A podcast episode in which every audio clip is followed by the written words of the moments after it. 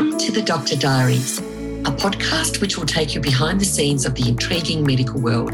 Join me, Hanya Rothersby, an experienced business consultant in the medical sphere, as I chat to our guests who will take us through their insights, experiences, and ideas as an expert, thought leader, and trailblazer in this exciting medical world.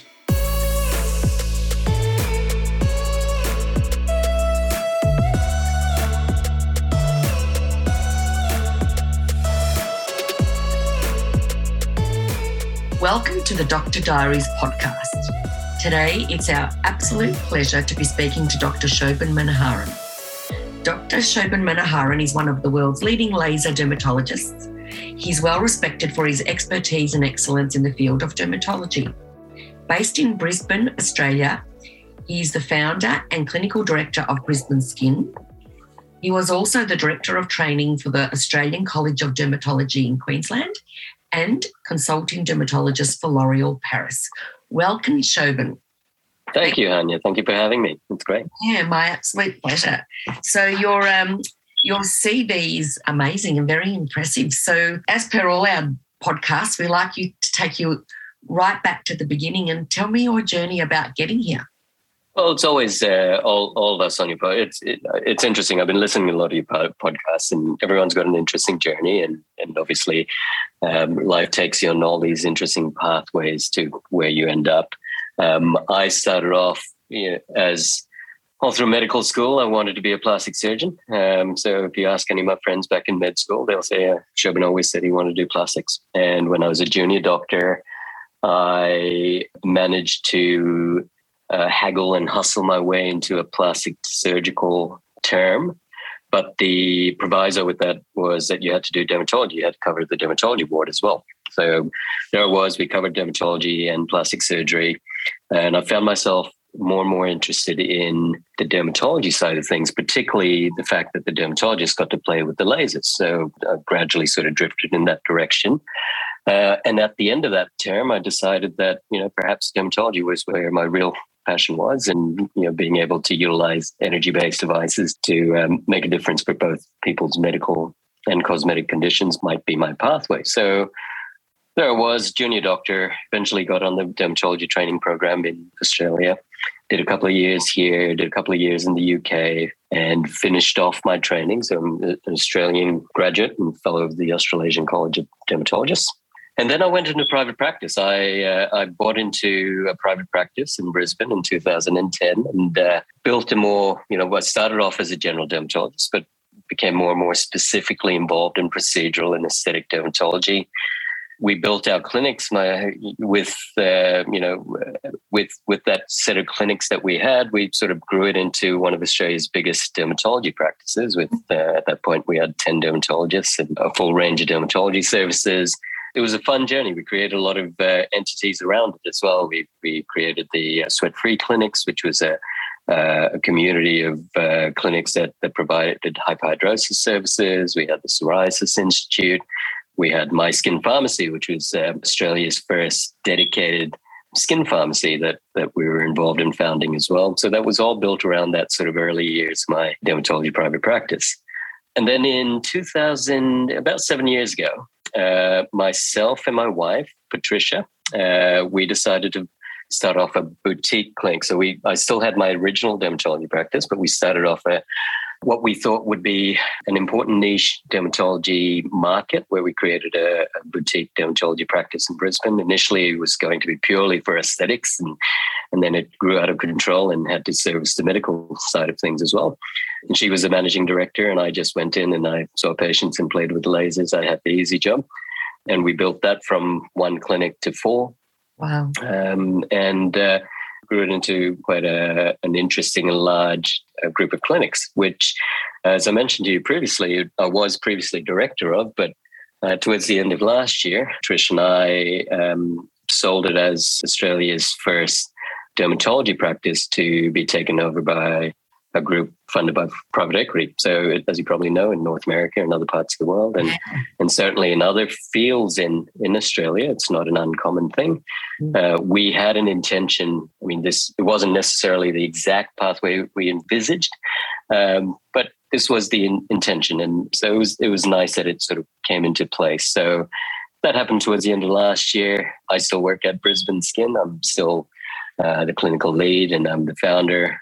My passion is um, particularly scar treatments, so complicated acne, traumatic burn scars, uh, post surgical scars, and later laser resurfacing and photo rejuvenation and Trish is sort of you know helping helping the group transition into sort of the, the next phase of the clinic. And um, we're also sort of at, at this stage, sort of uh, looking into our uh, next couple of projects, which will be online very shortly. And we'll, we'll maybe at the next podcast, uh, we can talk about it. yeah, I'm really fascinated. And um, look, this is um, listening to your journey obviously the clients that I work with are very typical of the clients you are, but you are a unique person in that you're the doctor entrepreneur and that you understood that you could set up your practice for a sale, which is quite exciting. With that sort of maybe because we we are actually going to be putting out a podcast in the very near future with the lawyer to talk about setting up your practice for a sale. So if I was to say to you right back when you were had Brisbane skin right at the beginning and you bought into that practice. Was that something that you did with a view knowing that you were going to head in this direction? Or did those opportunities present themselves to you a little bit on, along the way? So my original practice was called Westside Dermatology, and, and that's the one I bought into. It grew organically. You know, there was no there was no end game for that practice. It grew organically, and it became, you know, it became a very big practice. And very proud to say it, it was one of, um, you know, one of the big medical and aesthetic dermatology practices in the country, but very organic with no real end plan or end game. Brisbane Skin, Patricia and I set up with a very targeted view and a very specific end game. Um, so the plan was, you know, at 10 years to be able to you know move on to the next stage with that clinic you know and and you know there's there's various options with that whether you know we're selling it to a colleague or a, uh, one of the juniors or if we can talk to uh, private equity and venture capital then um, you know, that that w- we were open to that so we we were very aware of that from day dot so mm-hmm. we built it up as a dermatology practice, but with all the surrounding services around it. So the cosmetic services, not relying um, uh, solely on me or the other dermatologists, but you know, building a practice around the nurses, therapists, and and setting up some very solid systems and protocols from day dot. And it's much easier when you come in brand new and start it off and set it up like that, as opposed to going into a pre-existing um, establishment because there's um, it's difficult to change things that are already there and, and there's cultural shift associated. Mm-hmm. um, so two different clinics and two different ways that we plan to sort of progress with the, the practices. Yeah that's very interesting. It's quite exciting that the fact that you had a plan and it's come to fruition is very exciting. There's plenty of other plans that didn't come to fruition so you break a lot of eggs on the on the oh, way um, so it was as as you can imagine. So this was nice but it certainly um, it wasn't wasn't uh, wasn't you know glory from day dot there's a lot of ups and downs on, on the way. Oh, oh, I could imagine. Uh, are there any that you could share with us? Thinking back about the business to say, well, if we had have done that a bit differently, it could have turned out different again.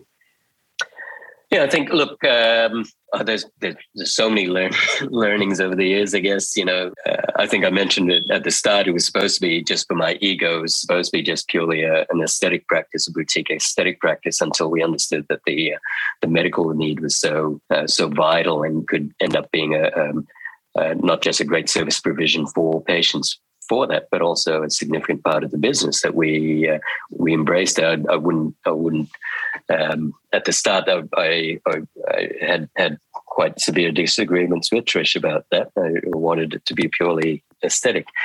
There's other things, you know, with with some of the previous practices, some of the um, um, we went through stages where uh, we were uh, approached by companies to um, you know, potential acquisitions and things like that, and um, we were very green with that. We didn't understand how that all worked, and and sometimes in that situation you get guided or you get driven as opposed to driving uh, the process yourself. And, you know, there's one, for instance, that took us for a ride for two and a half, three years and nothing came at the end of it. And that then builds a, a very uncertain culture within the, the, business itself because people don't know what's happening. You know, it's uh, the uncertainty itself and um, the lack of a finish line makes it very difficult for people, uh, not just yourself, but for your team, your staff, your senior management.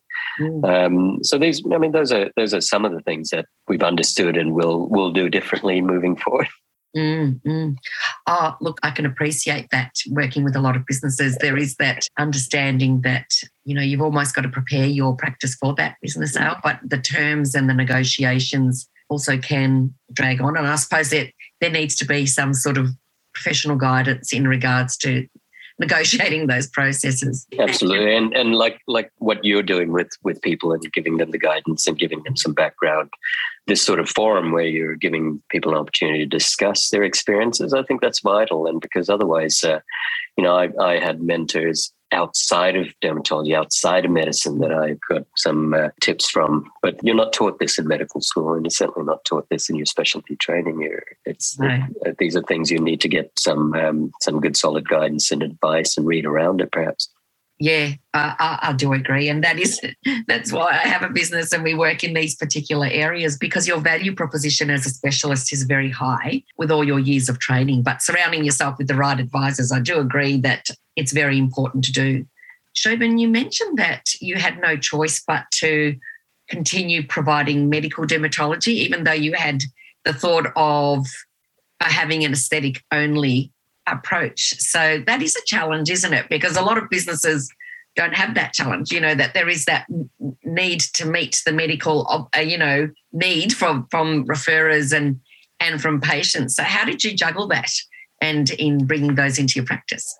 It was tricky. We had to get the right people on board. We had to expand and think laterally about how we provide those services as well. As you probably know, there's not a lot of dermatologists in the country, and there's a very small group in Queensland. And you know, every year you get five new grads or you know, ten new grads on a good year, but you know, five new grads, it's pretty pretty standard. And the the statistics show that we we're going to undersupply dermatology in the country over the next decade. Unfortunately, that's the situation at the moment until you know, funding and structures change. So, as a private practice in an area where there were patients who needed to be seen, and there a group of general practitioners who were getting cranky that you weren't providing medical services, mm-hmm. we had to expand our, our service provision there and be able to supply you know, some option for patients. So, we, we created a number of um, clinics there within the practice not all of them necessarily run by myself, but we had clinics run by general practitioners. We had uh, junior uh, doctors who were getting onto the dermatology program. We became an accredited dermatology training facility for Australia. So we did that, and I was director of training for a number of years here for Queensland. So we had registrars being able to see patients. We still have registrars from New Zealand. So every year I have one or two uh, Kiwi registrars now. Mm-hmm. And this year we'll have our first Sri Lankan registrar as well. So which is where I'm originally from. So it's nice for me to be able to sort of um, start some of those ties professionally as well. And also, then we had nurse run clinics. Over the years, I trained three or four nurse practitioners who could uh, autonomously see patients and, and work hand in hand with the, the dermatologist. So we had to create these things because um, we just didn't have that many dermatologists. Um, and and you had you had to have dermatologists who were right fit, who could work with you um, and work uh, in your particular practice. And no, you know, as as nice a guy I am, I, am hard to deal with sometimes. So it's um, you, you, you need to have people you gel with and have the same philosophy and ethos. So that's why we had to expand how we provided the service. And the other thing is we also created clinics outside of metropolitan Brisbane where people didn't want to go. You know, dermatologists didn't want to go practice over there. So we had to run nurse-led clinics who could, where we could service acne, psoriasis, vitiligo, eczema, we were doing telehealth well before telehealth had to provide an, uh, had to prescribe a number, provide a number, um, because we needed to do it. So we had a private practice tele uh, dermatology company back in 2012 called Skin by Derms, where we initially sort of um, uh, did some of the prototype um, telehealth services for non-metropolitan regional Australia, mm. um, which then I utilize in some of the non-metropolitan Brisbane skin sites to be able to monitor, treat, and look after patients, even though I don't get a chance to get there or the other derms don't get a chance to get there. Um, so it's about tr- thinking laterally. There's so many options now. When Skin by Derm started, for instance, internet connection was terrible. NBN was was still wasn't up there. Dropouts were common. Zoom didn't exist. It, it was just awful to try to do it. Whereas now, 2022, it, it's you know this is very standard for us to be able to offer this, uh, and patients are much more comfortable with it as well because you know pandemic and post pandemic, this is uh, this is our new norm. Yeah, I totally agree. I would imagine that pre pandemic, uh, you would have been seen as an outlier, uh, disruptor. You know, people were not really comfortable with that sort of people doing this type of thing. But it, it was this amazing baptism of fire in the two years of the COVID pandemic that suddenly things that you were doing before are quite standard now. And to my thoughts, there's the opportunities in this sort of virtual world actually haven't been optimized. There's a lot of opportunities in that area moving forward, which I'm sure you're thinking about.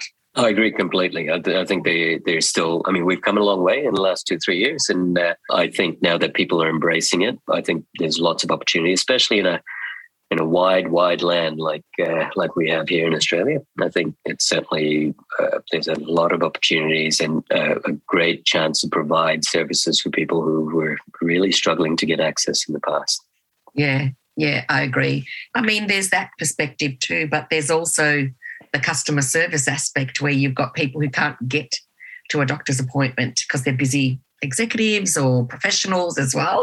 I know that in that sort of GP world now, people are more than happy to pay a completely private consult with no Medicare rebate, just so they know they've got that 15 minute consult with the doctor at their disposal at the desk you know that concierge sort of a model. It's very interesting how mm. the, the landscape's really changing. Certainly has. Mm. Yes. So um, what I might ask you about also, because being such an entrepreneurial doctor, can we talk about the Brisbane Skin and the brand? And did you make a conscious plan on building that brand, or what, what was that sort of branding journey for you when you started out? Brisbane, Brisbane Skin. We Trish, Trish and I, we signed the we, we bought the property signed bought various you know, entities for the company we went down to sydney for an event and we were flying back and we were on the plane still remember this vividly and we were workshopping names and Brisbane skin was something that the both of us came up on, on the back of a, a Qantas napkin. and I'm happy we came up with that because certainly in terms of the, the, the as a as a name and as a brand, uh, it was you know it's memorable, it's easy. You know, if I could do things again, maybe um, I'd, I'd, maybe not keep it as Brisbane. Maybe I would have thought something more larger, but certainly it, it gave an opportunity for us to sort of build that. Then you obviously we get the right sort of uh, uh, marketing people and the logo people to build all build around it but then it was about sort of building the the brand of Brisbane Skin versus the brand of me, and we made a conscious decision at the the start not to have it overwhelmingly being a Dr. Manoharan brand, but being a Brisbane Skin brand. So based around protocols that I've established, and obviously utilizing um, my experience and my my expertise and my love and interest in various aspects of dermatology, but introducing, you know, uh, emphasizing the team, emphasizing the surrounding services, and emphasizing Brisbane Skin as a as a dermatology model for um, a, a, unique dermatology model in Queensland. Um, and so there was lots of back and forths with it. We went through numerous PR and marketing agencies, and, mm. um, and to be honest, of it, I think you know Trish did most of the work there. I don't think uh, you know, we we we were back and forth with a lot of things. Yeah. Um, and then over time, it got you know, it it it, it grew, it got momentum, and it, it became a, a brand that was very you know, with with all of these brands as well, you need to then uh, provide a, a, an appropriate high level service. Otherwise, you know, think brands come and go. So we had to gain the trust of GPs around the area. We had to have, have patients who had good experiences, and we had to spend time sort of building patient journeys and, and building staff who could sort of, you know, we we always say it with dermatology, and Australia is just starting to embrace this. Um, that uh, uh, every every Australian really should have a dermatologist, and they should be a dermatology.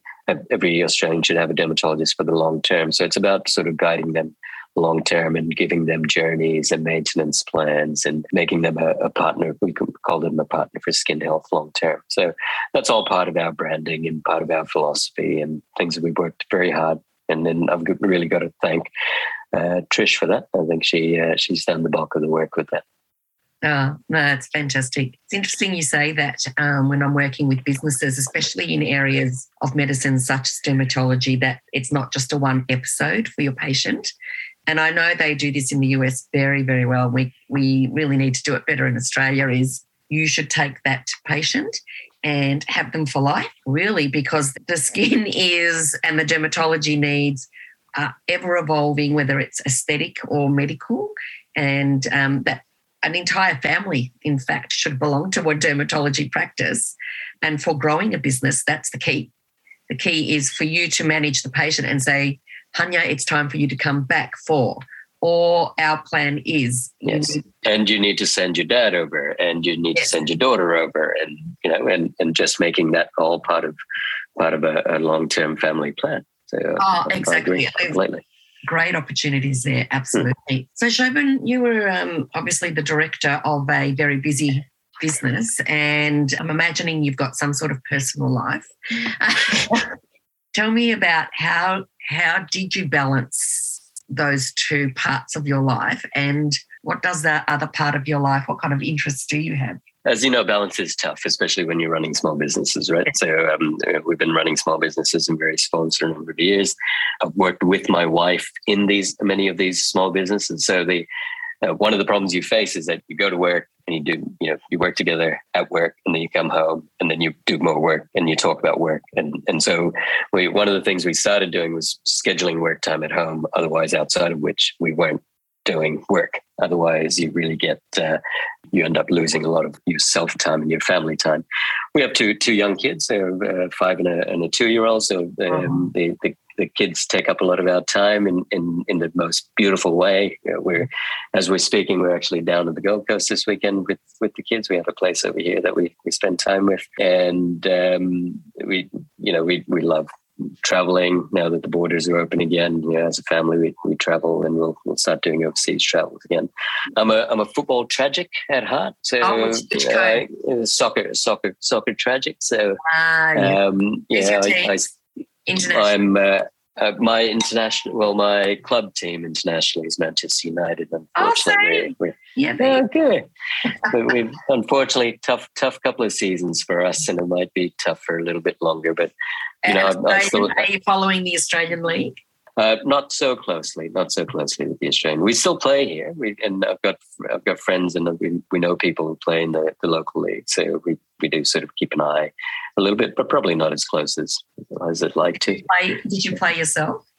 Yeah, I played for many years, and even now we we've sort of gotten back into playing what I call the old man old man football and uh, a group of us who have been friends together since we were about 14 16 years old we we still kick the football around and these days our our kids join us for it. So it's uh, uh, it's interesting. We've got the whole, whole next generation joining us as well. So you know, between family, football, and travel, and um, you know, just try try to get that balance in our lives. Um, yeah. I've got a very large extended family as well, so there's always you know there's always family around, and whether it's you know here in Brisbane or interstate or overseas, there's always opportunity to catch up with with, uh, with my um, loved ones a Sri Lankan family, there's, uh, I'm imagining, beautiful food involved as well. there's there's always beautiful food. There's yes. always oh my uh, goodness, lot, lot, lots lots of food, lots of wine, um, lots of good times, music. Fantastic. Well, Shobhan, I think you've pretty much, when we were talking about your business and uh, what decisions would you have made differently, I usually ask at the end, but I feel that we've sort of touched on that in that you were saying that you wish you had more advisors that understood this space a lot more and could prepare you. So I'm going to change my question for you a bit differently is where do you think that area of dermatology and aesthetic dermatology is going to be heading moving forward? Well, it's, you know that's a that's a it's a good question. It's a broad question. I guess um, there's two sides of that. Um, there's the, the the clinical side of things, in Australia, I think dermatologists are trying to claim more of a um, a stake in the in the aesthetic field, and we've always thought and known that we're very good at it. We're, we're supposed to be the experts in in all matters skin and, and aesthetics, but maybe we haven't gotten that messaging across to the general public quite as well as some of our counterparts here do, or our, dermatology colleagues in North America do, for instance. So I'm part of the ASCD, the Australasian Society of Cosmetic Dermatologists. I'm on the board, um, and we are, you know, a, a, big part of sort of um, uh, being able to give that information across that we we are the leaders in skin health, but also uh, a, a, key stakeholder in the, in the space of aesthetic medicine and aesthetic dermatology. And I really do believe that you know, with the efforts of ASCD and you know the College of Dermatology uh, the College of Dermatologists sort of uh, hopefully embracing that um, over the next few years as well, that we'll have a bigger, um, bigger presence in that space, and people will will if they have a skin question or if they have an aesthetic question, really think about their dermatologist. Ask your derm, um, mm. you know, because you know that's what we're here for. That's what we've really specialized in for for many many years. Yeah. So that's one side of things. The the, the perception, the edu- uh, public education, and the the knowledge, sharing that knowledge is important. I think clinically there, there's advances every year, and particularly in aesthetic dermatology, and that's always exciting. That's the reason I mm. got into aesthetic dermatology and, and uh, energy based devices. Mm. Um, so that's always great, and it's always you know every year, every conference, every uh, seminar, we're, we're learning something new and there's always progression. You know, it doesn't have to be a new laser every year, but sometimes it's just a, a new technique on an old laser or a new uh, way of delivering a, a service or delivering a, a, medication onto onto a site. So that's interesting, and that's the other part of it. In terms of um, aesthetic businesses, I think um, I think it's interesting. I think we're in a very interesting time. And I said this when people asked me about our sale last year. I think there's a lot of interest in the aesthetic space and a lot of interest in dermatology, aesthetics, and and marrying up dermatology clinics with cosmetic clinics and and you know potentially plastics clinics as well, but certainly dermatology and cosmetic clinics marrying up over time. There's hub and spoke models that can be really well established, and lots of collaborative things that can be done um, whereby one clinic services and one one practitioner services can really sort of feed into another group of clinics or another uh, completely another different sort of uh, um, um, set of services. So I think that'll be interesting, and I think there'll be more and more interest in that over the next five years coming forward. So uh, watch that space. I think it'll be very interesting, and you're you're going to be run off your feet, and you'll you'll, you'll, yeah, you'll have people knock, uh, knocking on your door. I agree. Uh, in fact, that's already I've got plastic surgery clients, and the opportunity of derms coming in with the aesthetic there, and vice versa, derms with plastic. The surgical and um, mix with what you guys do and that level of expertise each of you with six years plus training but you know in your specialty and bringing that level of expertise together is very unique and amazing value proposition moving forward. But yes it's already happening i'm going to say that. So it's all very exciting. Um, now Shobhan, i'm going to ask you a question. Who inspires you?